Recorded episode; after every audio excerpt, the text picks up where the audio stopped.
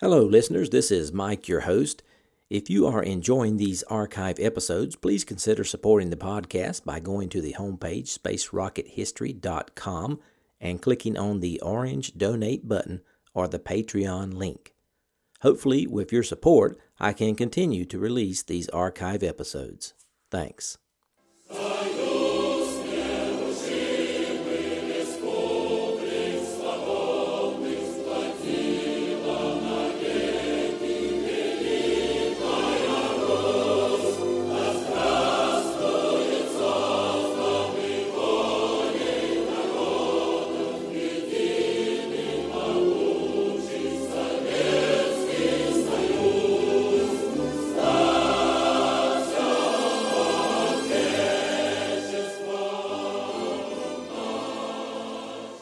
Hello and welcome. This is Michael Annis, and you're listening to episode 174 of the Space Rocket History Podcast. And now, history of the N 1.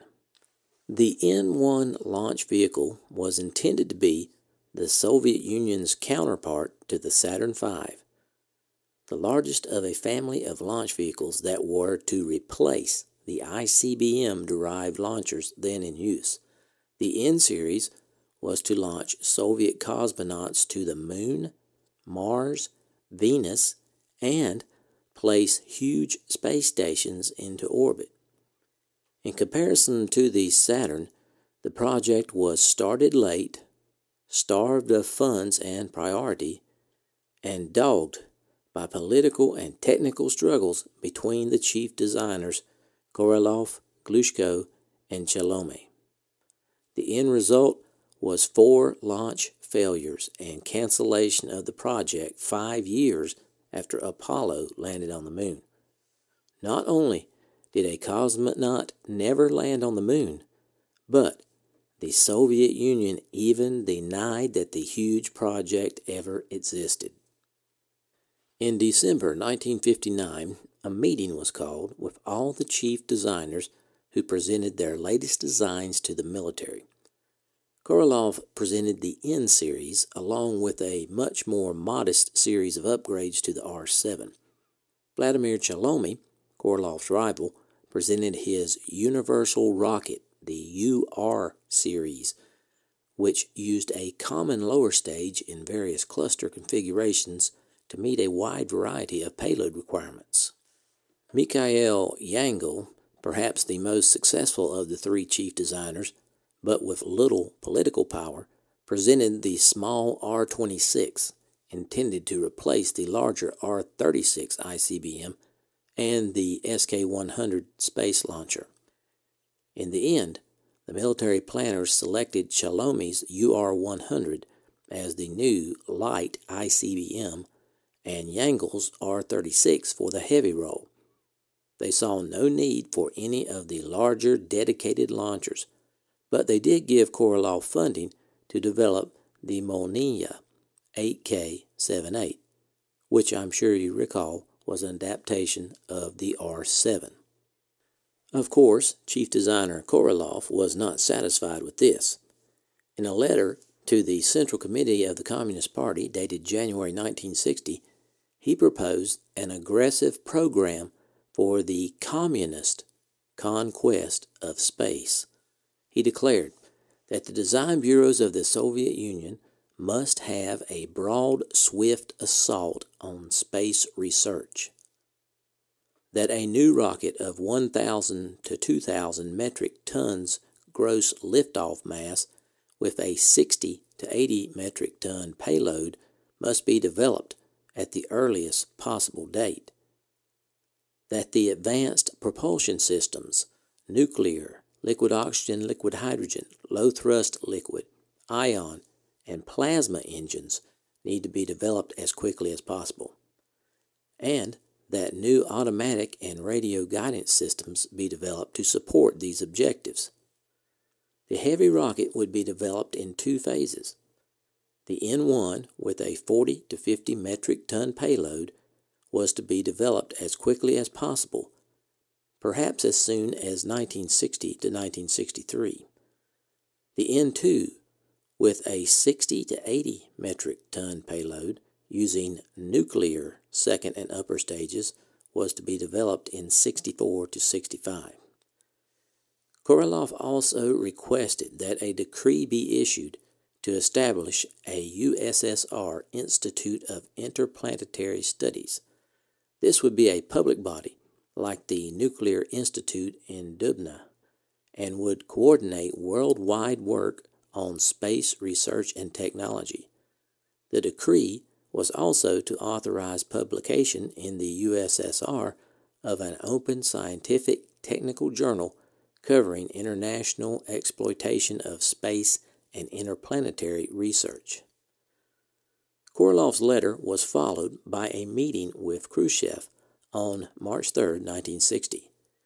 Korolev believed it was possible, with the backing from the very top, to have a large rocket in the Soviet Union in a very short span of time. Unfortunately, at the meeting, Korolev said something he should not have. A slip of the tongue he would always regret. He admitted that his plan had not been agreed upon by all of the chief designers. This resulted in Khrushchev throwing the matter back for a consensus plan. By May 30, 1960, Korolev was back with a plan that now included participation of his rival chief designers, Chelomei and Yangel. Here are some of the highlights of the new plan. The N1 would be developed between the present and 1962 by Korolev's Design Bureau, OKB1. It would be capable of launching 40 to 50 metric tons of payload to low Earth orbit and 10 to 20 metric tons to Mars. The N2 would be developed by OKB1 between 1963 and 67. It would be capable of launching a 60 to 80 metric ton payload to low Earth orbit and a 20 to 40 metric ton payload to Mars. A heavy interplanetary spacecraft designated TMK 1 would be developed by OKB-1 between 62 and 65. It would be capable of sending a crew of two or three on a flyby mission to Mars and Venus.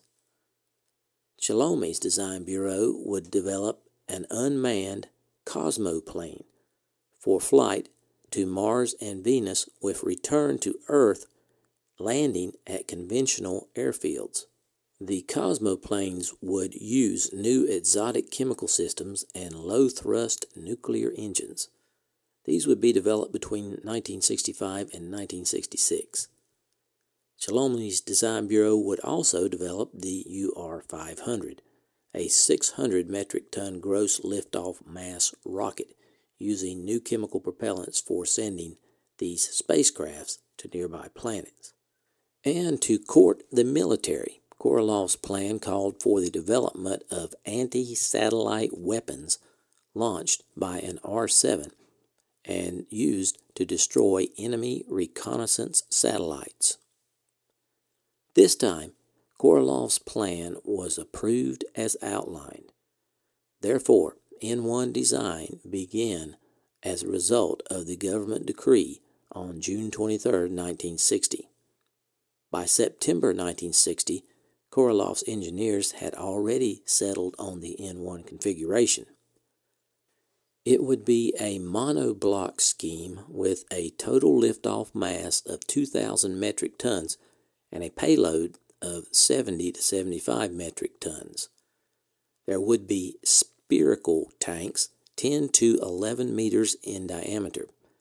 At this point, they were still investigating the use of 170 metric ton 300 metric ton, and 600 metric ton thrust engines.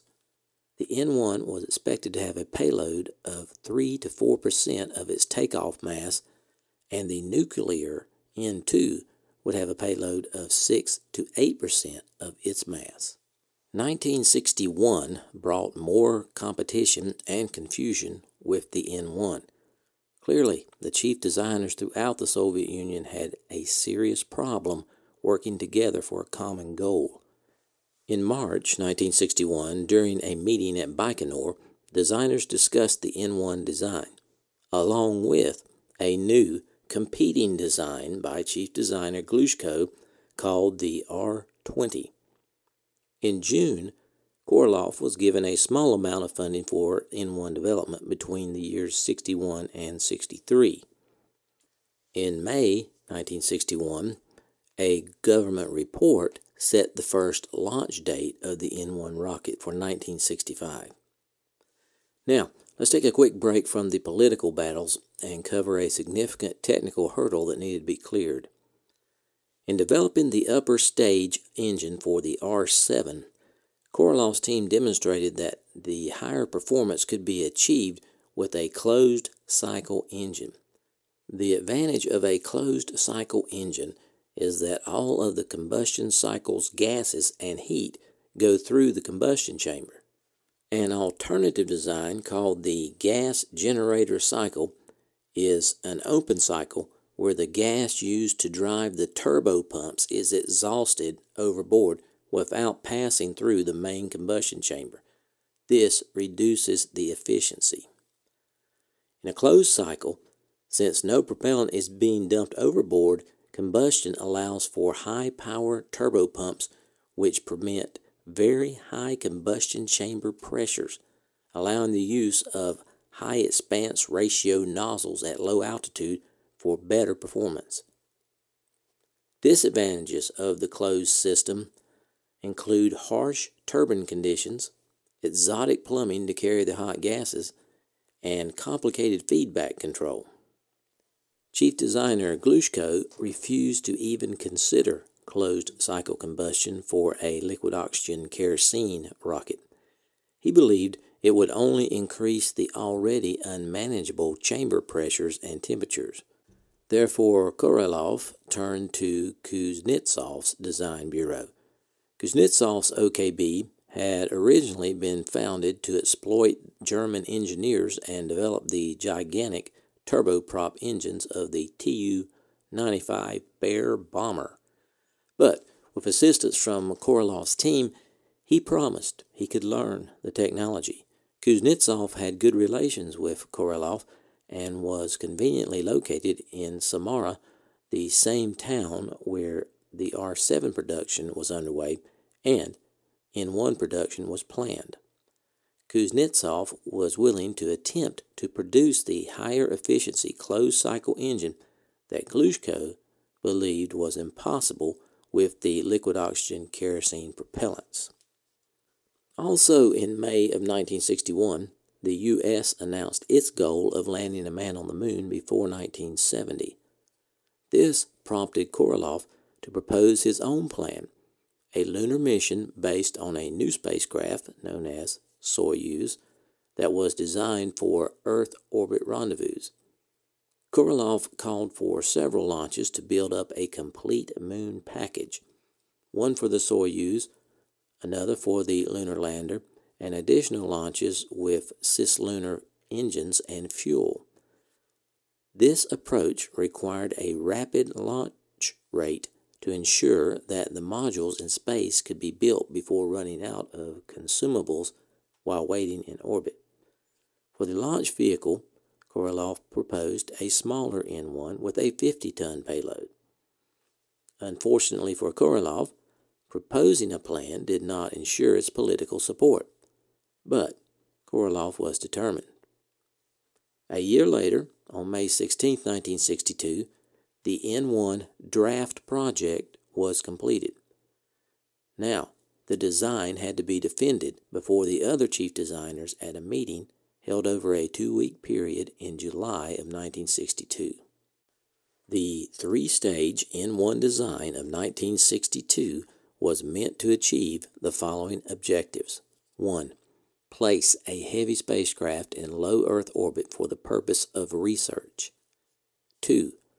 Circumnavigation of the Moon with a crew of two to three men and entry into lunar orbit of robotic and crewed modules for study of the lunar surface. 3. Expeditions to the surface of the moon. 4. Establish a lunar base and regular traffic between the Earth and the moon. 5. flyby of Mars and Venus, and return to Earth by a crew of two to three men. 6. Entry into orbit around Mars and Venus and return to Earth of a spacecraft with two to three men. 7. Delivery of expeditions to the surface of Mars and Venus and identification of sites for research bases. 8. Launch of automatic probes to the outer planets, Jupiter and Saturn, etc. 9. Establishment of manned and unmanned spacecraft in high and geosynchronous Earth orbits for radio, television, communications, Earth resources, early warning, and meteorological purposes. 10. Deployment of heavy automatic and pilot military stations for high priority operations on Earth, including the capability of making evasive maneuvers and deployment of large numbers of nuclear warheads or other military apparatus in low Earth orbit. And the last 11, simultaneous launch from a single base of a large number of nuclear warheads on intercontinental ballistic and global orbital trajectories with the assistance of multiple independently guided final rocket stages atop the last stage of the N1. To facilitate a 75 metric ton payload, the design called for a gross liftoff mass of 2,000 to 2,300 metric tons using only liquid oxygen and kerosene propellants in all stages. It would be necessary to build a 150 metric ton closed cycle rocket engine for use in the launch vehicle. Now, at the time, the largest rocket engine chamber built in Russia was 40 metric tons and it was open cycle. There would be 24 11D51 engines for the first stage, 8 11D52 engines in the second stage, and 4 smaller 11D53 engines in the third stage. Clearly, the design could have been simplified by using a smaller number of larger engines rather than so many small ones.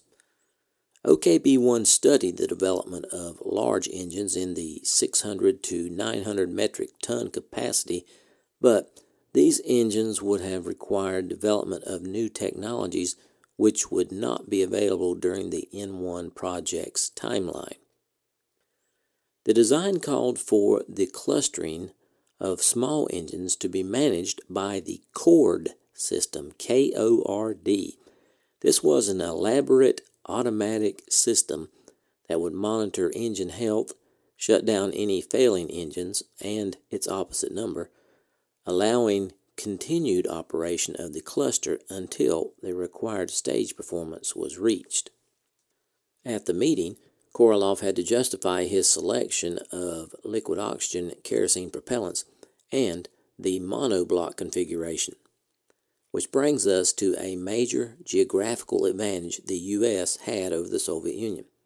In the United States, launch from coastal Cape Canaveral permitted the 10 meter diameter Saturn 1C and the Saturn II stages to be shipped by barge from the factories to the launch site. No such possibility existed for Baikonur in the arid steppes of Kazakhstan. Alternative launch sites were considered, but Baikonur remained the only possibility due to the geography of the Soviet Union.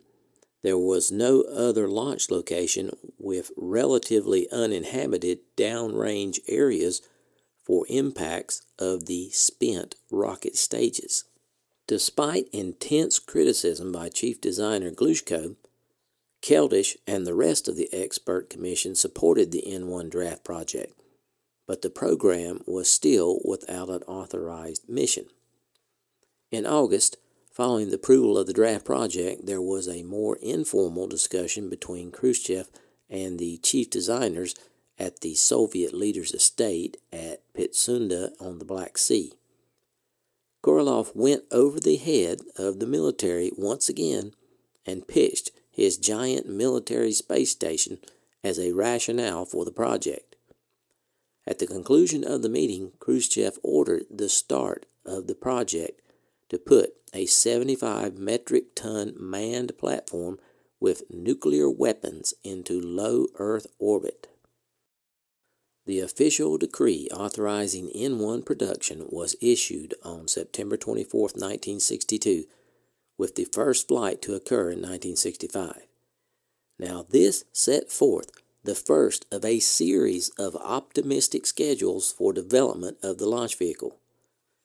Completion of the third stage test was expected by the end of 1964, first and second stages by mid 1965, completion of all engine test stand runs for the first quarter of 1965, and completion of the launch complex by the end of 1964. So, after two years of struggle, Korolev finally had his authorization in hand, but it turned out not to be enough. He had authorization for the N 1, but didn't have the support from the military with a payload for it to launch. Early in 1963, Chief Designer Barmin was given responsibility for design and construction of the launch facilities. In March, 1963, his design bureau began work on the N 1 launch complex. The groundbreaking ceremony was held a year later, and construction began on the N 1 launch complex and assembly buildings then. Korolev continued to search for funding of a payload for the N 1. In September 1963, he was required to submit his plans for space projects in the period 1965 to 1975. Korolev saw a clear chance to again appeal to the leadership for a manned lunar landing program. He dusted off his rejected L 1 circumlunar project, but added four new spacecrafts that would allow reconnaissance, followed by landing on the moon and extended exploration of its surface. First, the new L1 project had the objective of sending two men on a circumlunar flyby trajectory. The Soyuz configuration was different than we are accustomed to. From fore to aft, the modules were the descent capsule, the living module, the equipment module, the propulsion module, rendezvous electronics module, and the docking unit. This configuration would be important in the latter N1 based projects. The system consisted of a 7K manned spacecraft, the 9K rocket spacecraft, and the 11K tanker. A total of six launches of the Soyuz booster would be required. The 9K rocket stage would be put in orbit first. It would be followed by four 11K tankers, which would top off the tanks of the rocket block. Then, when all was ready, the 7K manned craft would be put into orbit and dock with the 9K stage. The stage would fire and put the manned spacecraft on a translunar trajectory. Next was the L2 project, to land a remote controlled, self propelled rover on the surface of the moon. It would use the same rocket stage and tanker elements developed for the L 1 manned circumlunar project. The objective of the L 2 would be to conduct scientific research on the lunar surface and to allow selection of a favorable landing site for later manned flights a television system would send back panoramic television pictures. The rover would be nuclear powered and equipped with a radio beacon for later manned expeditions to use for precise landings. The L2 system consisted of, first, the L2 crawler. This had a maximum speed of 4 kilometers per hour and a range of 2,500 kilometers. Next, the 13K rocket system for mid course corrections and lunar braking. This would break the L2 to a direct landing on the surface of the Moon with no intermediate lunar orbit. And finally, the 9K translunar injection stage for sending the L2 toward the moon from the low Earth assembly point. Next, and probably the most interesting, was Korolev's first version of the L 3 manned spacecraft designed to make a direct lunar landing using the Earth orbit rendezvous method. It was a 200 metric ton spacecraft requiring three N 1 launches and a single Soyuz launch to assemble in low Earth orbit. The first N 1 launch would place the 75 metric ton partially fueled translunar injection stage and L 3 spacecraft into low Earth orbit. Two further N 1 launches would orbit 75 metric ton tankers, which would rendezvous and dock with the first payload and top off its propellant tanks. Then the Soyuz would be launched for an automated rear end docking with the entire L 3 stack. The L 3 spacecraft therefore consisted of five elements. First, the translunar injection stage. Second, the lunar braking stage. Third, the lunar soft landing slash ascent stage, which had a total mass of 21 metric tons landed on the moon. The stage would use variable thrust engines to make a soft landing at 2 to 4 meters per second on the surface. The landing leg structure and the soft landing engines would be left behind on the moon. Fourth, the ascent stage, which would separate from the landing legs and propel the manned capsule back toward the Earth. And fifth, the Soyuz L 1 manned spacecraft, which consisted of a 2.5 metric ton equipment module and a 2.5 metric ton reentry module. It could accommodate a crew of two to three. The total L 3 mission would take 10 to 17 days. Two and a half to three and a half days would be spent on the translunar and trans Earth legs of the mission.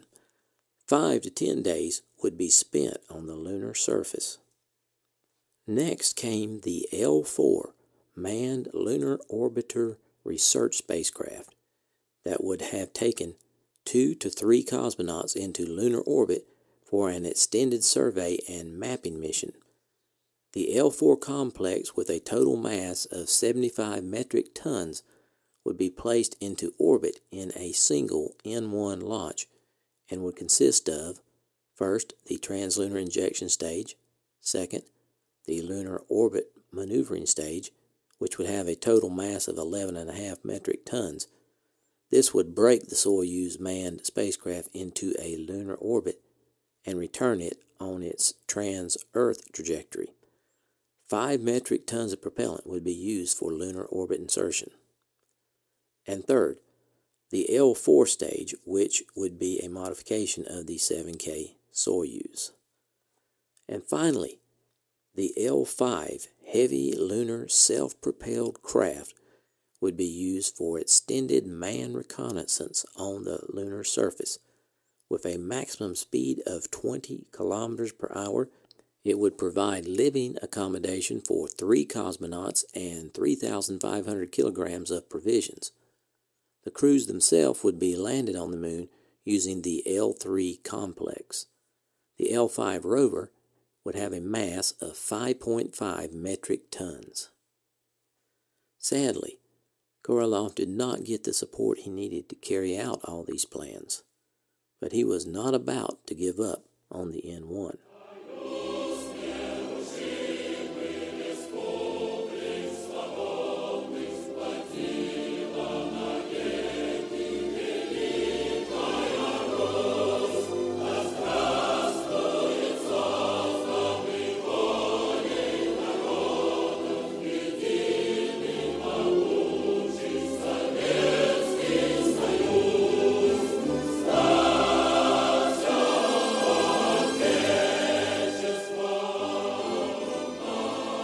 For listening to this archive episode of the Space Rocket History Podcast.